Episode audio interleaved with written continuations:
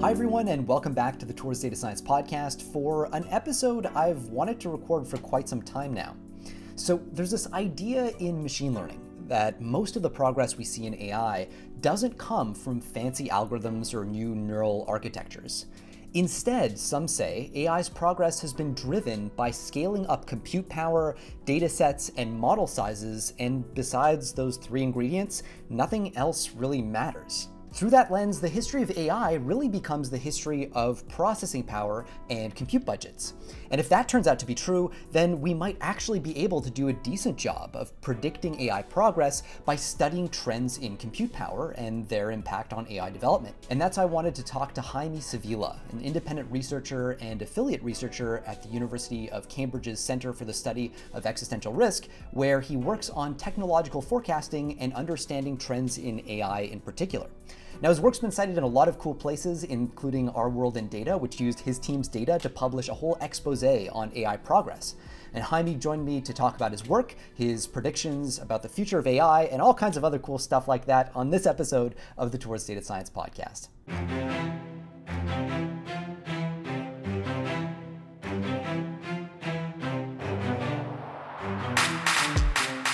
I'm really excited about this particular episode. I've uh, I've been following the, your kind of your work generally on trends in compute and the reasoning behind all your work as well, like for a, quite a little bit of time now. And I'm sort of one of these lurker fans of yours. I think it's fair to say, like on Twitter and, and other platforms. I'm really excited to, to share this story with uh, hopefully the, the wider, wider world or a larger part of the world. I, would like to start about with with your motivation, like getting into the space. Why why trends in compute? What is so important about looking at trends in compute at this stage in our in our life as a species? Let's say. One thing that uh, that uh, I am really interested in is the advent of advanced artificial intelligence. Uh, there's a plus. There, there's like some reasons to believe that in the coming few decades we're gonna see like drastic advances in the in the practice of artificial intelligence, which is gonna allow us to automate more and more of society. It's gonna have like wide-ranging implications from like many new jobs being created, other jobs uh, being destroyed, but also change, uh, changing the way we approach society and introducing like uh, new risks into the mix that um, might radically alter society forever. Uh, one thing that I was uh, really interested in looking into is uh, trends in like inputs into like machine learning systems, like people having uh, quite focused in like measuring outputs. We have like really good benchmarks in order to assess like how well are we doing in tasks in computer vision, how well are we doing in tasks uh, in language models. But uh, in the coming years, we have come to learn that there is like lots of gains uh, uh, that can be had just by taking like the systems that, that we already have and just scaling them up, just uh, making them bigger, making them have more parameters, uh, training them for longer and like um, uh, using more data in order to train them. And while there has been like some work exploring like these implications, there really hasn't been like a historical survey of like exactly how many resources have we been put in into like these systems. And this question is critical because uh, it's gonna allow us to understand like all this progress that we have seen in the last two decades which amount of that is due to us uh, having like smarter architectures, better ways of like approaching the problem of artificial intelligence versus us just having like better computers and more data to train these machine learning systems on.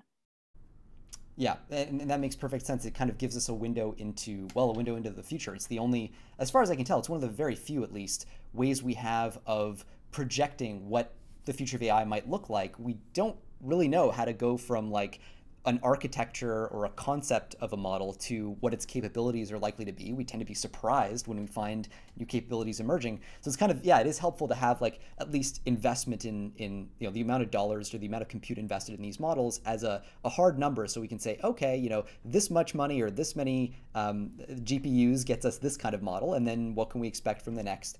Uh, a lot of your work, though, is focused specifically on this idea of transformative artificial intelligence. And this term, TAI for short, it means a lot of different things to different people, and it's a source of great debate within the community. I'd like to start with that then. So, like, what is transformative AI, or what is TAI to you, and uh, and how do you yeah how do you think about it in, in the context of your work and research? Right. So for me, essentially, the way that I think about TAI is that TAI is gonna be to us as like uh, the industrial revolution was like uh, the farmers that uh, that precede us. Like it's gonna be something that's gonna be eh, that's gonna enable like a new feedback uh, a new feedback loop in our culture, which is drastically gonna speed up the economy.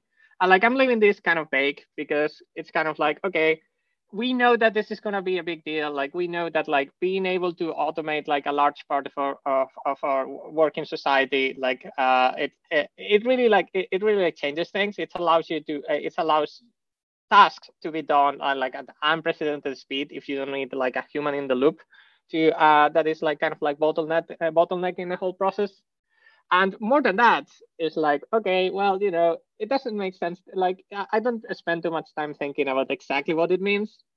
One reason i've heard for not not worrying too much about that and i'd be curious to get your take on this but um, essentially once you get to the point where we have genuinely transformative ai where where we have something like an industrial revolution but powered by ai progress is going to be happening so quickly that whatever set of criteria you use to define this new industrial revolution, if you slightly disagree with someone about those criteria, you're going to be off by like a week or you're going to be off by like a year, let's say, and then the next level of the criterion is going to be reached. And so there isn't really that much fuzziness at the margins because change is going to happen so quickly anyway. Is, is that a fair characterization?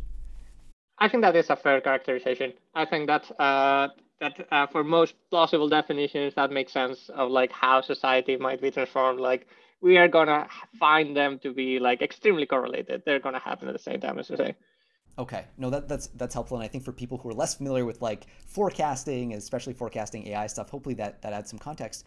Um, great. So so essentially, we have this idea of massively transformative AI, AI that transforms the economy, and and as you said, I mean, going beyond that is really hard also because I, I wouldn't expect like a an agrarian society, a member of an agrarian society, to be able to predict what iPads would do, what Zoom would do, and so on. So we're going to be in the same position relative to our future selves in that respect, at least.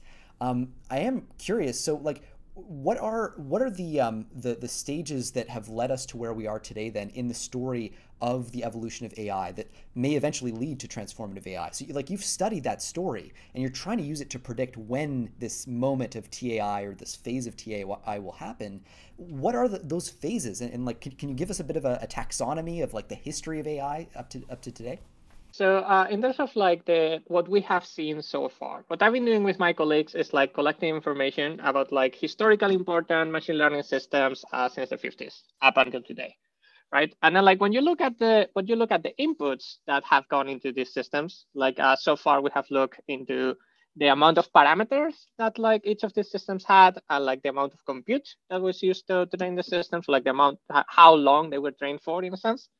And uh, what we have found is that uh, in terms of parameters, it was like actually like uh, fairly less clear the the whole story.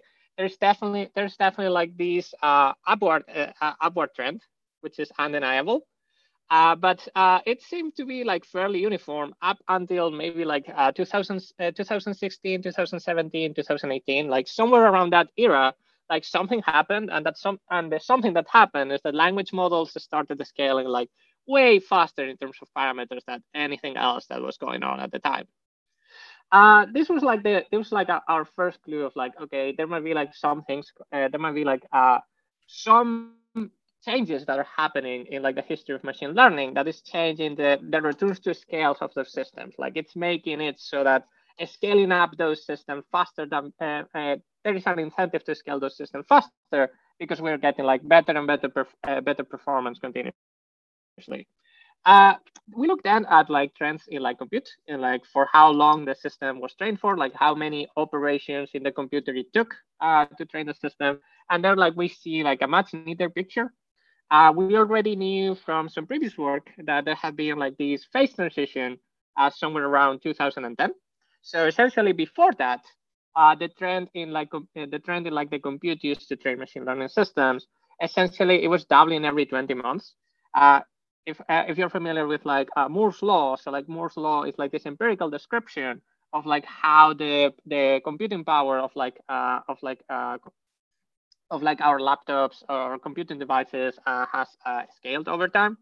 which also follows like a similar pattern. Like every every 20 months, uh, roughly, you can say that uh, things got uh, computation got like twice as cheap.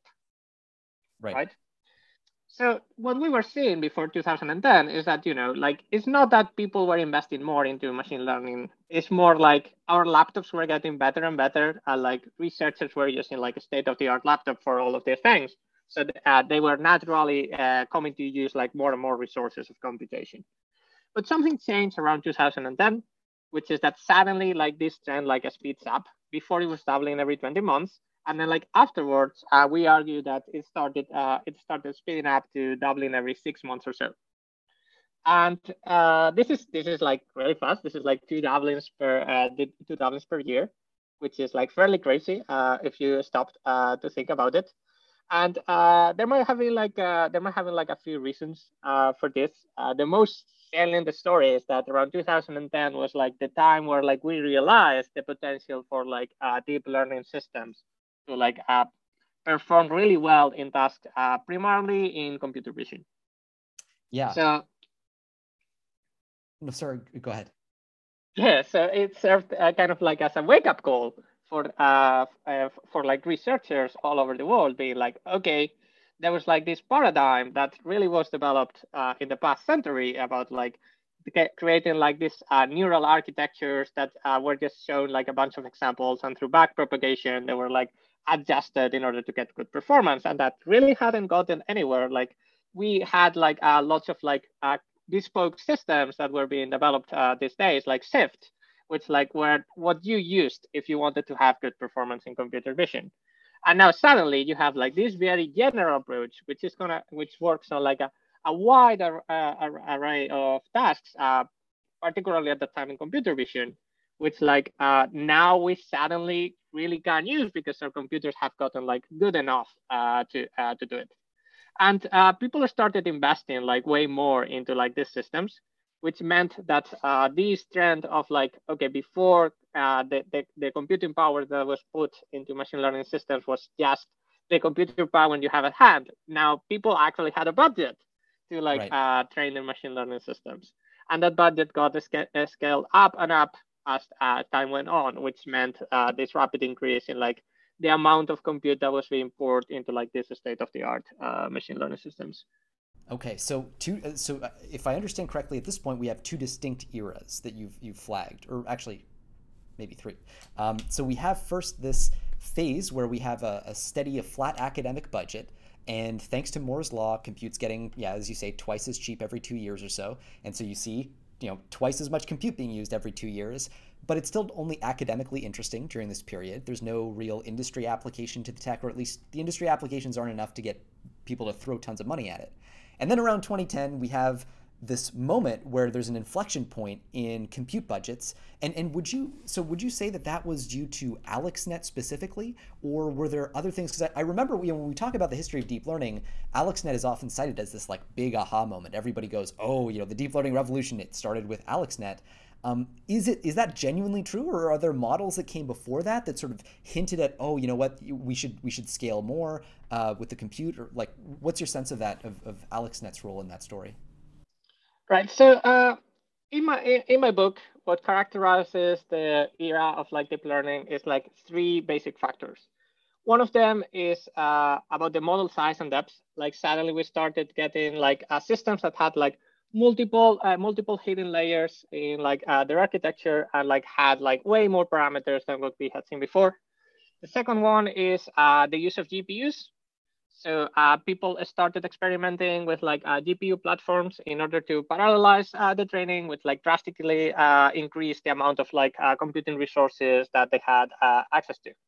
And the last one is like performance. That was the point where like, yes, suddenly deep learning systems start starting to top the charts of in, in, benchmarks like CIFAR, like like the image recognition benchmark CIFAR, or uh, and, and other uh, and other tasks. Now, was Alex uh, was AlexNet uh, the the first thing that uh, did uh, all of those things? And the answer is like definitely not. like we have seen like very large very large systems like as large as like AlexNet since the early 2000s. Like there's a paper by Viola and Jones in 2001, where like they train a system which is essentially as big as AlexNet. Uh, it's GPU-based training, the thing that uh, distinguishes AlexNet. And it's like, well, also not, because uh, we have been seeing like uh, the use of like uh, the, this insight of like using GPUs to train machine learning models uh, had been around for like at least seven years by then. Like, uh, for example, like for example, in 2005, there's this paper by Steinkraus and other people where like they they show some machine learning systems that were trained on like GPUs. And in fact, uh, I can remember right now exactly when like the CUDA, uh, the CUDA GPU framework was released. Uh, that was definitely like a watershed moment in which like suddenly like GPU computing became like very ubiquitous and like really easy to program also for uh, machine learning applications. All right, so it's not uh, so it's uh, AlexNet is not special in terms of model size. It's not special in terms of like GPU based training is it special in terms of performance? And it's like, yes, it significantly outperformed like prior techniques uh, in ImageNet. Now, it was not uh, the first benchmark uh, that had been broken by uh, yeah, that had been broken by a deep learning system. Mm. Like uh, the other example that uh, that that predates it is there's this paper by Ciresan and others in 2010, which makes substantial improvements over the previous state of the art on MNIST and there is like also uh, this paper by Mikolov where like they also uh, break like an important uh, NLP uh, NLP task, the Wall Street Journal task. So AlexNet, uh, it was as big as things that came before. It had all it, it had been trained on GPUs, but also things that came before. Uh, like sure, it broke like a really important benchmark, but there were other important benchmarks that uh, were broken that were broken like like two years before around 2010 all of these factors combined uh, kind of like made me think that okay this is not uh, alexnet was not like a watershed moment out of itself. It was part of like a larger trend. But what it's undeniable is that uh, alexnet uh, gathered like uh, a lot of like academic recognition and also outside of academy. And uh, i think it's quite plausible that it, that it acted as like this uh, wake up call where like people were like oh shit it, this works. Okay, interesting. So so that was what I was going to ask next was like, you know, given that that seems to be the case with AlexNet, why why is AlexNet held up as this ultimate exemplar of like this great watershed moment? So your assessment would be something like it's it has to do with people's reaction to it. Perhaps some in some sense the marketing around it was just really good. Do you think that's too reductive, or is that like roughly accurate? I think uh, I think that's uh, basically correct. Uh, like it's undeniable that ImageNet was like a, a, very important benchmark, and it was more important than the benchmarks that were broken before. But uh, like in a sense, this gives me hopes, right? Because uh, I kind of have to uh, like you could have predicted AlexNet. This uh-huh. is what uh-huh. I'm getting at. Like right. if you were in in 2010 and you were squinting your eyes really hard, you will have seen like all these neural uh, neural network papers that were breaking like this Wall Street Journal task, this uh, MNIST task, and you will be like, hey, something is happening here. Interesting. Okay, so so that's actually it's especially interesting given the next phase in the evolution of machine learning because I would make a similar mistake. So in 2020, OpenAI came out with GPT-3. Um, I can describe it to you the way I would naively have described it before this conversation, as the first uh, the first pseudo general purpose AI, the first AI that was trained for one narrow task like autocomplete and turns out to be capable of a, a, very wide range. I mean, obviously, we see transfer learning in other contexts and images, for example, but this is really where we see zero shot learning in all its glory for the first time translation, coding, even essay writing, uh, basic web design, all those things that this one system can do, despite being trained to do something really qualitatively different. Um, so my guess is you're going to come back to me with the same uh, similar story as AlexNet. Hey, you could have seen GPT-3 coming. I'd love to explore that. It, it, first off, if you agree with that, maybe you won't. But like, could you have seen GPT-3 coming? And if so, like, what were the what were the warning shots? What were the things that should have had us going like, oh, okay, you know, scaling does make sense. Right. So uh, here there is like a. Uh, there's like a this very interesting uh, story, right? Like we have seen this transition between like pre-deep learning era to like the deep learning era now, what I want to talk about is uh, what uh, the next transition that uh, we uh, that we argue exists uh, in our paper, which is the transition between like the deep learning era to like the large scale era to the uh, to to the point where like industries started investing like millions of dollars into like training these very large machine learning systems in the hopes of like getting like increased performance. And uh, when we were looking at the parameters, like uh, it became obvious to us that okay, there's like a, uh, around two, 2017, 2016, something something around there, like param parameter language models started getting like much much much bigger. And immediately the thing that came to us is like, okay, this is Transformers, right? Like Transformers uh, came out in like 2017. Mm-hmm. Uh, they quickly proved to be on like a different regime of scaling, and uh, it became like much more advantageous to like scale them up as fast as possible, and that's what happened. Um, now I'm not so uh, i am not so sure about that because uh, when we look at compute uh, sure we see that uh, language models like have stolen the thunder that this last uh, years but really like the first system we see that uh, came close to that regime of scaling is some reinforcement learning systems that were spearheaded by DeepMind. So things like Alpha, AlphaGo, uh, by DeepMind and Google generally. Like Alpha, uh, AlphaGo is like uh, one example, the Google neural translation machine is another example. Like for me, this is the point where like uh, companies realized that they could like scale things up like a hundred times bigger than they had been done before, and like actually get good results out of that. So they just went and did that. Uh, could we have uh, could we have from this uh, predicted uh, GPT-3? Uh, I was still like very, I was personally like really really shocked I was like the whole GPT-3 thing and like the whole rise of like language models. I was like quite bullish on thinking that language modeling was like what I would call like an AI complete uh, problem. It was like a problem so hard that like we were gonna get like general intelligence before we actually got like good language modeling. And like, well, reality has proven me like very, very wrong.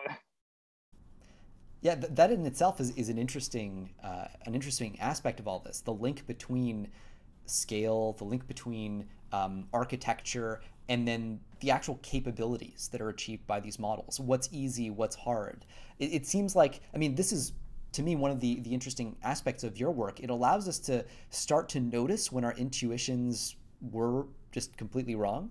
Um, now, w- one thing I, I, do want to touch on before we go more into that direction, because I think there's a lot to talk about when it comes to kind of capabilities and linking those to scale and, and other things. Uh, it seems like you mentioned a couple times, you know, y- y- your assessment of doubling times for compute power, for example, and, and your thinking and, and your your analysis, and, um, and and you're hinting in that that there might be disagreement, there might be other perspectives too, which I guess to me I always found interesting because I would have expected this to be a very naively like straightforward thing to calculate. You know, we have a bunch of leading models and they have a certain amount of compute power consumption, and then we start to draw straight lines on log plots, and and there's our doubling time. Um, so can you explain? Like I'm, I'm sure I'm wrong by the way, but I'd love to understand how I'm wrong. Absolutely. So uh, uh, let me talk about uh, the work that came before us in terms of like compute trends. Uh, the, the, the main piece is this article by OpenAI around 2018, where like they did they went through the same processes as us on like a smaller scale. They like uh gathered the amount of compute that was used to train like uh around like 12 to 18 uh, state of the art machine learning systems throughout the years. And they just they plotted it and they were like okay this is the this is the line. Let's just run a regression and they got like a they got like a doubling time that was like way faster than us. It's like uh, our time, uh, our doubling time was also really fast, like uh, six months. Their uh, their doubling the doubling time that they found is like half of that. It's like every three months things were like doubling, right? And then what happened? Well, two years went by, and like their prediction was well, that their implied prediction, right? Like this implied trend, like it stops flat, uh, it stops flat, like uh, it just doesn't go on it's like we uh, suddenly we hadn't seen like a doubling uh, since 2018 by 2020 and there's in fact like uh, this blog post by alex Lyzhov where like uh, he uh, he expands on like the work of like uh, and compute adding like a few points and being like uh, the trend stopped right when you wrote the blog post Right now, now this is. Uh, are you referring here to the scaling laws for neural language models paper? I think that was 2019, though, wasn't it? No, no, no. Uh, this is like a, this is a, a oh, blog AI post that the growth. Sorry, yeah, yeah. AI and compute. That's okay. right. That's right. I then want to bring in that that scaling laws for neural language models paper, which came out in yeah in 2019. I think by the time they wrote it, GPT-3 pretty much would have been built uh, internally in retrospect because I think they they released the paper for GPT-3 sometime in January, and I think the scaling laws paper might have come out in like very late 2019. Um, so so maybe they had some some new insights based on GPT-3. But do you have a view on like on that paper? Did it cause you to change your perspective? Is it consistent with your analysis or? Uh, absolutely. So uh, the paper on like scaling laws is essentially like the whole motivation for like this whole project. It's kind of like the proof of concept that like scaling matters and it's like really important. So uh, kind of like what we what we see is like uh, uh, our work is like complementary to what's happening in like uh, in like uh, the scaling laws paper. In there, like they were running like a series of experiments with like uh, some with like some systems. What we're doing is like we're looking at what has happened historically and like see like given the insights that we found in like that paper and like some other papers that we're studying uh, returns to scaling whether we can explain how much of the progress we have seen in the last two decades is based on uh, just this is uh, scaling, things getting bigger and faster, versus uh, us having like better architectures.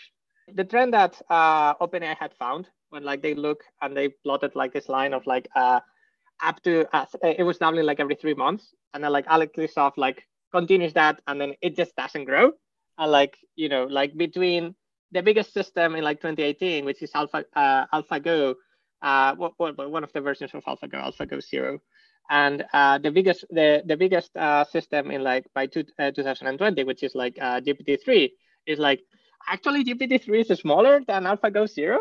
So it seemed like oh hmm. the trend has the trend has a stopped, but like uh, really I think that uh, this is like an illusion that is being caused by like this uh, this discontinuity that we had in 2016, like this point where like suddenly companies started uh, uh, investing like a hundred uh, times more.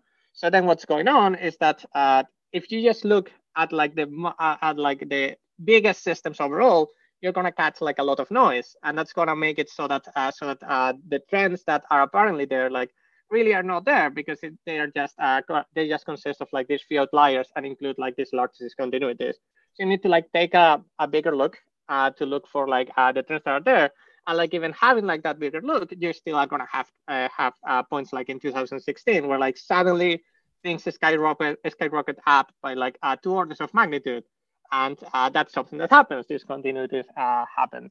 What this makes me wonder is is where these trends would start to break down, or like what might cause these trends to break down in the future. So uh, these trends, uh, these trends right now are the combination of like two factors. One is uh, compute getting cheaper, us building like better uh, uh, infrastructure for computing. The second is uh, investing going up, right? Investment going up. Like industries, primarily industry at this point is more and more interested into having putting like millions and millions of dollars into training these systems. Uh, these two these two trends like follow different mechanics and may break down uh, because of different reasons.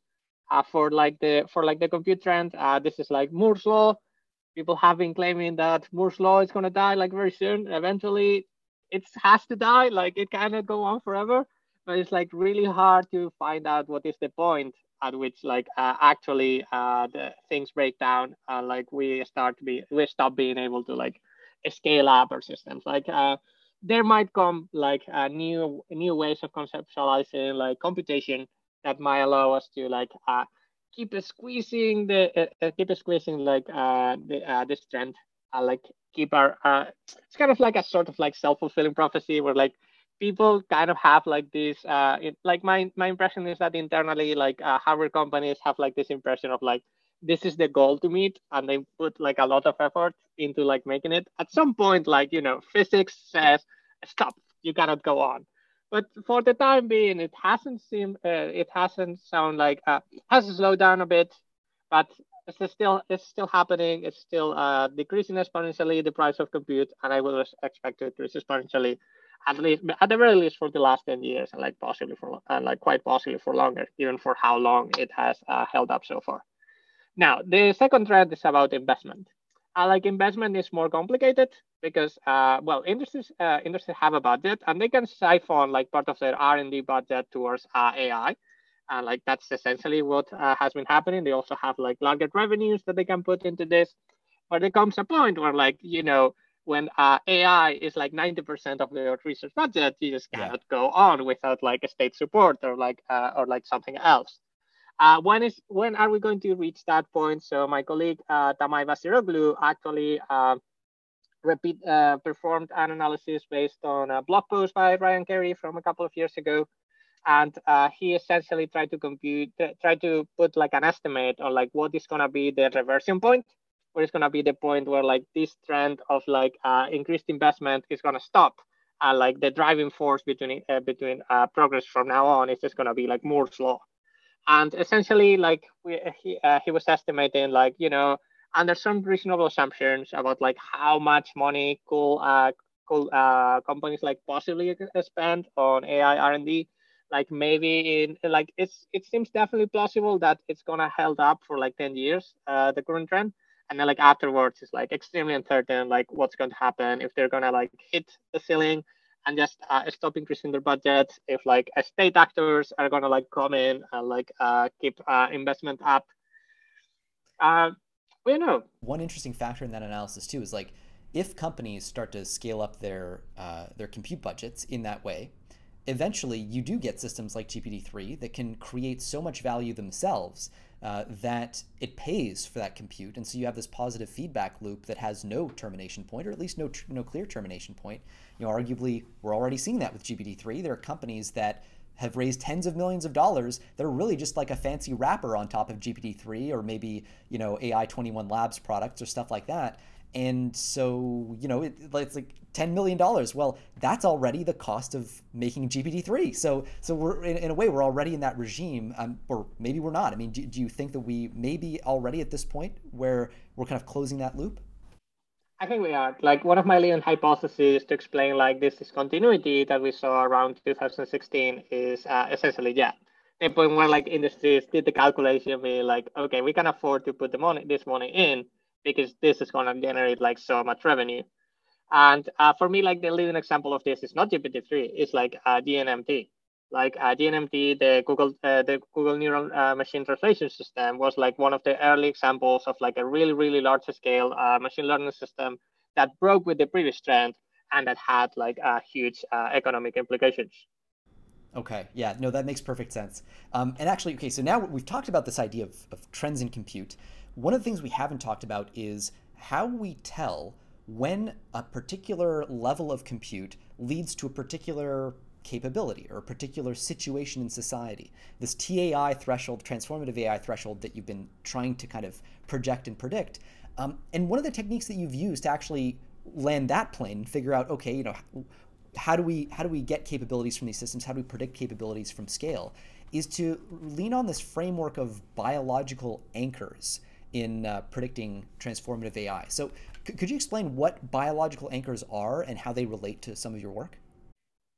Very badly, but I will try my best. So, essentially, uh, within my group, we have been mostly been focusing on like uh, inputs, but uh, some of people, uh, some people on this area that have in high regard, uh, have been figuring out like what to do with like the estimates that we're providing or have come up with like their own models where like uh, extrapolating these trends to try to forecast uh, uh, different levels of performance. And definitely so far, like the most intricate piece of research and the most complete piece of research uh, that we have seen is Ajeya Cotra's uh, draft report on AI timelines where like she comes up with like some generally useful concepts in order to try to understand uh, how much compute will be needed to train transformative machine learning systems. So uh, that's the that's uh, the this uh, by that's uh, that, that there's like this anchors uh, report where like C come, comes up with like six different ways of estimating like uh, what's gonna be like uh, the, the amount of uh, operations that you're gonna need in order to train the, these transformative uh, systems. And like three of uh, three of them are like essentially like biologically based. There's like estimations about like you know the the uh, so far the only example of like artificial general intelligence that we have is humans, right? And like uh, what uh, well not artificial but general intelligence that we have, and uh, so it provides us kind of like uh, with like a, a, very crude estimate of like an well an upper bound on like how many operations you need in order to create intelligence.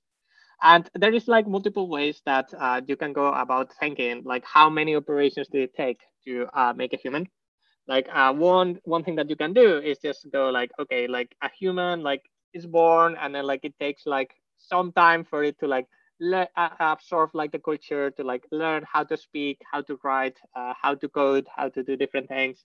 And like uh, it, it's gonna take them like okay, roughly like 20 years to become like a functioning adult from like uh, from like a baby that knows nothing to like a general intelligence that can perform like a wide array of like economic tasks. So you can like sort of estimate like okay how many operations does it take in your brain to uh to uh do all that learning? And that's gonna be like a sort of like estimate of like how much it takes from like baby level artificial intelligence to like human level artificial intelligence. Um as that uh, as this there's like a couple other ways that you can go about it because you can say like okay but babies have already like a lot of like built-in machinery and like maybe this is not uh, the best uh, the best way of thinking about it. And uh, maybe you can go with like a, the most extreme estimate that uh, C provides is like going like okay how much did it take? How many operations did it take to like evolve a human? Right. how many operations? If you see the earth as like this giant computer has been running like this evolutionary algorithm for like uh, for like billions of years like how uh, how long did it take to uh, actually create uh, human level intelligence from that? And she also provides uh, that uh, that kind of estimate. And those are the biological anchors right? Uh, for me actually the ones that are more interesting are not the biological anchors themselves but the anchors are based on like this concept of like horizon length so essentially, what uh, I uh, proposes is that uh, systems where like the reward is like farther away temporally than the action are gonna be like harder to train. Uh, that uh, systems where like the reward and the action is like uh, closely paired together, and which makes a lot of sense. Mm-hmm. the one of the hardest problems in like um, in like machine learning is the attribution problem, like trying to attribute like okay this reward I'm getting like to which action is it due?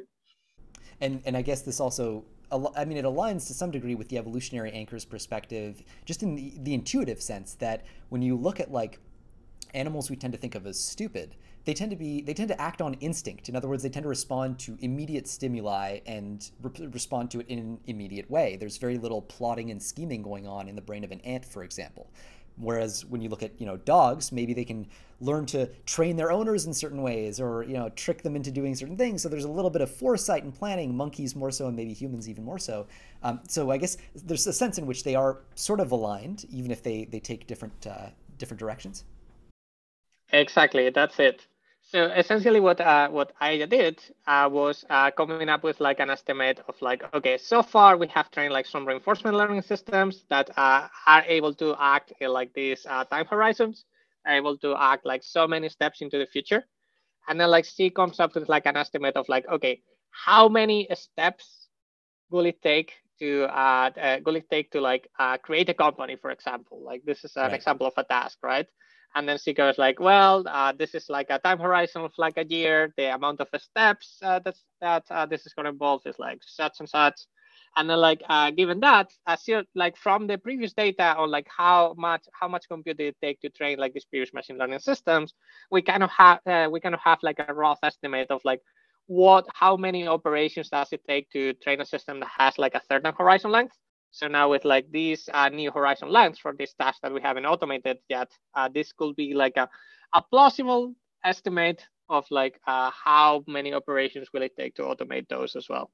So through that lens, I guess this makes me think of the GPT-3 context window or the context window of language models as being this very important number, the sort of amount of text it can keep in mind at the same time as it predicts the next thing. Uh, is that like do you think that's a correct way to think about it? Like the context window might have a lot to do with this idea of planning ahead and, and time horizons? Absolutely. I think this is one of the main reasons why right now, like I don't see GPT-3 as like uh, something that can scale up to general intelligence because you do really need to be able to like create loops in your intelligence to be able to like pay attention to things that happened like a very long time ago in order to like create that. Now, uh, this is not to say that GPT-3 cannot be like a critical component of like artificial intelligence. Like I have been actually like very shocked by like some kind of like by, by hybrid approaches in which like GPT-3 has kind of been put into like a loop in which like uh, it is able to produce things like mathematical proofs, like code, and then, right. like that code is executed. And we could see maybe like a uh, uh, like this uh, as the beginning of like maybe some sort of like a loop system in which like you put uh, you ask GPT-3 to provide like a piece of code, the code is executed, that provides like that provides context for like the next call to like GPT-3 GPTX like interface. Interesting. So, and that actually vibes, I guess, with the idea that we have GPT-3 taking up, and, and historically AI has done this too, even going back to like the mid 2000s. It, it almost starts with like taking away some of the most menial tasks so like Excel spreadsheets remove things that require like thinking on the order of a couple seconds. I don't want to have to multiply all these cells together. Excel will do it for me. Then the next step is like I want this to do, you know, calculate my p-value, so do even more sophisticated operations that save me more time. And gradually the human gets to zoom out more and more, think more and more, well, we we say often think more strategically, but really think over longer time horizons as the the goal or the responsibilities of this AI start to expand.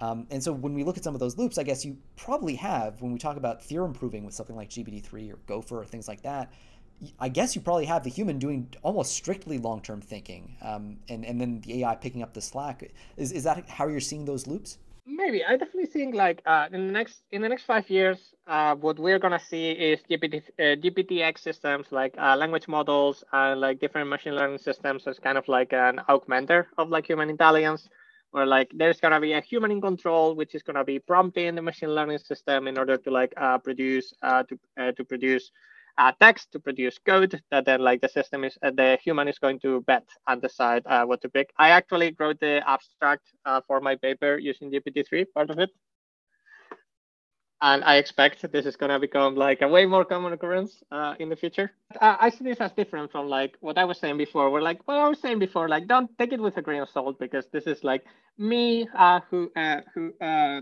who's like a, a, relative outsider to like the nitty gritty of like actually training the systems, like trying to think about like how you could scale GPT X uh, systems to like general intelligence and be like not very convinced about that. Well, so th- this is actually interesting because um, there's a lot of debate in the forecasting community, as I'm sure you know, between people who are like who adopt this inside view perspective, who say, look, the best way to predict trends in uh, in AI capabilities is to talk to the people who are actually building these systems, as you say, doing the nitty gritty work, and then people will say, no, actually, the outside view is usually better because when you're on the inside, you kind of can't see the forest for the trees. And you, I mean, I've, I've seen this in, in startups, right? Where like it's, it's a classic thing in Silicon Valley. You have investors who have like built, let's say, an ed tech startup. And because they've built an ed tech startup, they know all the ways that ed tech startups can fail. They know all of the the horrible list of things that need to go perfectly right in order to make this work. And so they'll never invest in an ed tech product because they just see all the reasons it can't work. But then they see a product in a completely other domain that they know almost nothing about, and they get really excited about it, and often they make really good bets as a result. So paradoxically, your experience can actually detract from your ability to make good predictions. Um, I, I, wonder how you see that interaction, acknowledging obviously you know, we, we all have our biases, we all come from one perspective or another. As you mentioned, if you're more on the outside doing less building, maybe that'll default you to that side. But how, how do you think about that that trade off in the context of your work? Absolutely. So when I think about uh, expanding, uh, predicting trends in well, predicting like what's going to happen with artificial intelligence, as with new technologies in general, like I, I say there's like there's two things here. There's like trends and there's discontinuities. And like uh, trends are oftenly are often like surprisingly robust. Like uh, there's this work by uh, Impacts where like they try to set up uh, to try to look for discontinuities so they could understand better in which conditions do this uh, technological discontinuities happen. And like uh, among like all the examples that they looked at of technological trends, like actually they didn't find that they, they found like okay, I'm gonna say they find like a lot of discontinuities, like you know around like 30% of like the trends that they looked at, uh, they found like a discontinuity, but they were explicitly looking for uh, for discontinuities. So this kind right. of like uh, implies that like discontinuities are like somewhat rarer that like one might uh, naively think, and you can actually get like uh, pretty far ahead, which is like plotting plotting like a straight line on like what you have seen uh, so far. Now, uh, if you want to go the next level, then you need to account for the possibility that uh, there's going to be discontinuities, like the one that we saw in like 2016 with like uh, compute and capabilities of machine learning systems. And for those, like uh, the best you can do is like having like a uh, having like an inside view system, like trying to understand what are like the driving forces uh, behind like the different trends that you see, and like try to understand like how incentives might change in such a way that this continues happen, or like how the uh, how some certain like critical points might be uh, might be uh, reached where like uh, suddenly things go faster. One interesting insight is that you, it's quite like we should naively expect like these continuities to to surprise us on the positive side because if a discontinuity happens on the negative side like kind of like that's gonna be that's gonna be rolled over by the trend right like right. the trend is still gonna go on unless like whatever are the forces like driving the trends like uh subside but normally that's gonna be uh, normally that's gonna be like uh, something more gradual and predictable. Uh, if you really want to if, if you really want to uh, so so kind of like as i see my work is providing like an upper bound on like uh, how uh, how far away intelligence can be. And then like i don't have that much to say being like okay like i'm pretty i'm, I'm somewhat confident that by the end of the century like we will have the resources to train like artificial general intelligence as an example like don't take this uh, this figure literally. Yeah. But then i'm not going to have that much to say being like okay it might come like 40 years earlier. We don't know. Something something unexpected might happen and, and actually, that ties into something we started with, which was this question of transformative artificial intelligence. And we tried, we talked about that definition. And then you you just raised in this context artificial general intelligence. And when we, when we were talking about biological anchors, it sounded like we were talking about artificial general intelligence as well, just because we were focused on what would it take to replicate the human brain rather than what would it take to transform society. I'm, I'm wondering, like, do you think that there's a a a functional or important difference between predicting TAI versus predicting AGI, predicting transformative AI versus predicting general intelligence? Or are they going to roughly come at the same time and it basically won't matter? Right. Uh, like I think uh, uh, I think there's like an important difference in the sense of like I think there's like some scenarios in which like we get TAI where like we don't get like strictly speaking AGI in the sense of like being able to do like everything that a human brain can do. Like you don't need to be able to do everything that a human brain can do in order to like radically transform uh, radically transform society. Uh, yeah, I think we should focus on like predicting like the minimal uh, the, the, the automation of like the minimal amount of transformative tasks with like actually change society. Uh, like that's a smaller subset of like artificial general intelligence, but I also like fully expect that like in most scenarios like these two things come like fairly attached to one another. I guess it's like for the same reason that regardless of what your definition of TAI is, you're going to get it roughly right because progress will be happening so fast once you hit it that like for the same reason TAI and AGI kind of become pretty close just because progress is happening so fast. And unless there's a fundamental reason that we can't get to AGI as you say, like un- unless our our algorithms just can't get there for some reason we have yet to discover, it definitely seems like a like a plausible um, like a plausible scenario. Um, Awesome. Well, Jaime, thanks so much. This is just like absolutely fascinating. Great overview of, of all, all your work. Is there anywhere you'd recommend people go if they want to follow this kind of uh, AI tracking work that you're doing? Uh, absolutely. So I think that uh, the best the best way to find our work is in the alignment forum. There is a sequence called Trends in Machine Learning, where like uh, there is an overview of summaries of all our work, which is a great entry point to everything that we're doing and that we're planning to do in the future. Fantastic. Okay, I will. Uh, I'll link to that in the blog post that'll come with the podcast. I'll also uh, link to your uh, your Twitter account because I know you, you, do a lot of you know some interesting like tweeting on this on this general topic and, and in topics around this topic. So um, yeah, everybody definitely uh, check that out. And uh, I mean, thanks so much for for joining me for this. It was a ton of fun. Thank you for having me, Jeremy. Have a great day.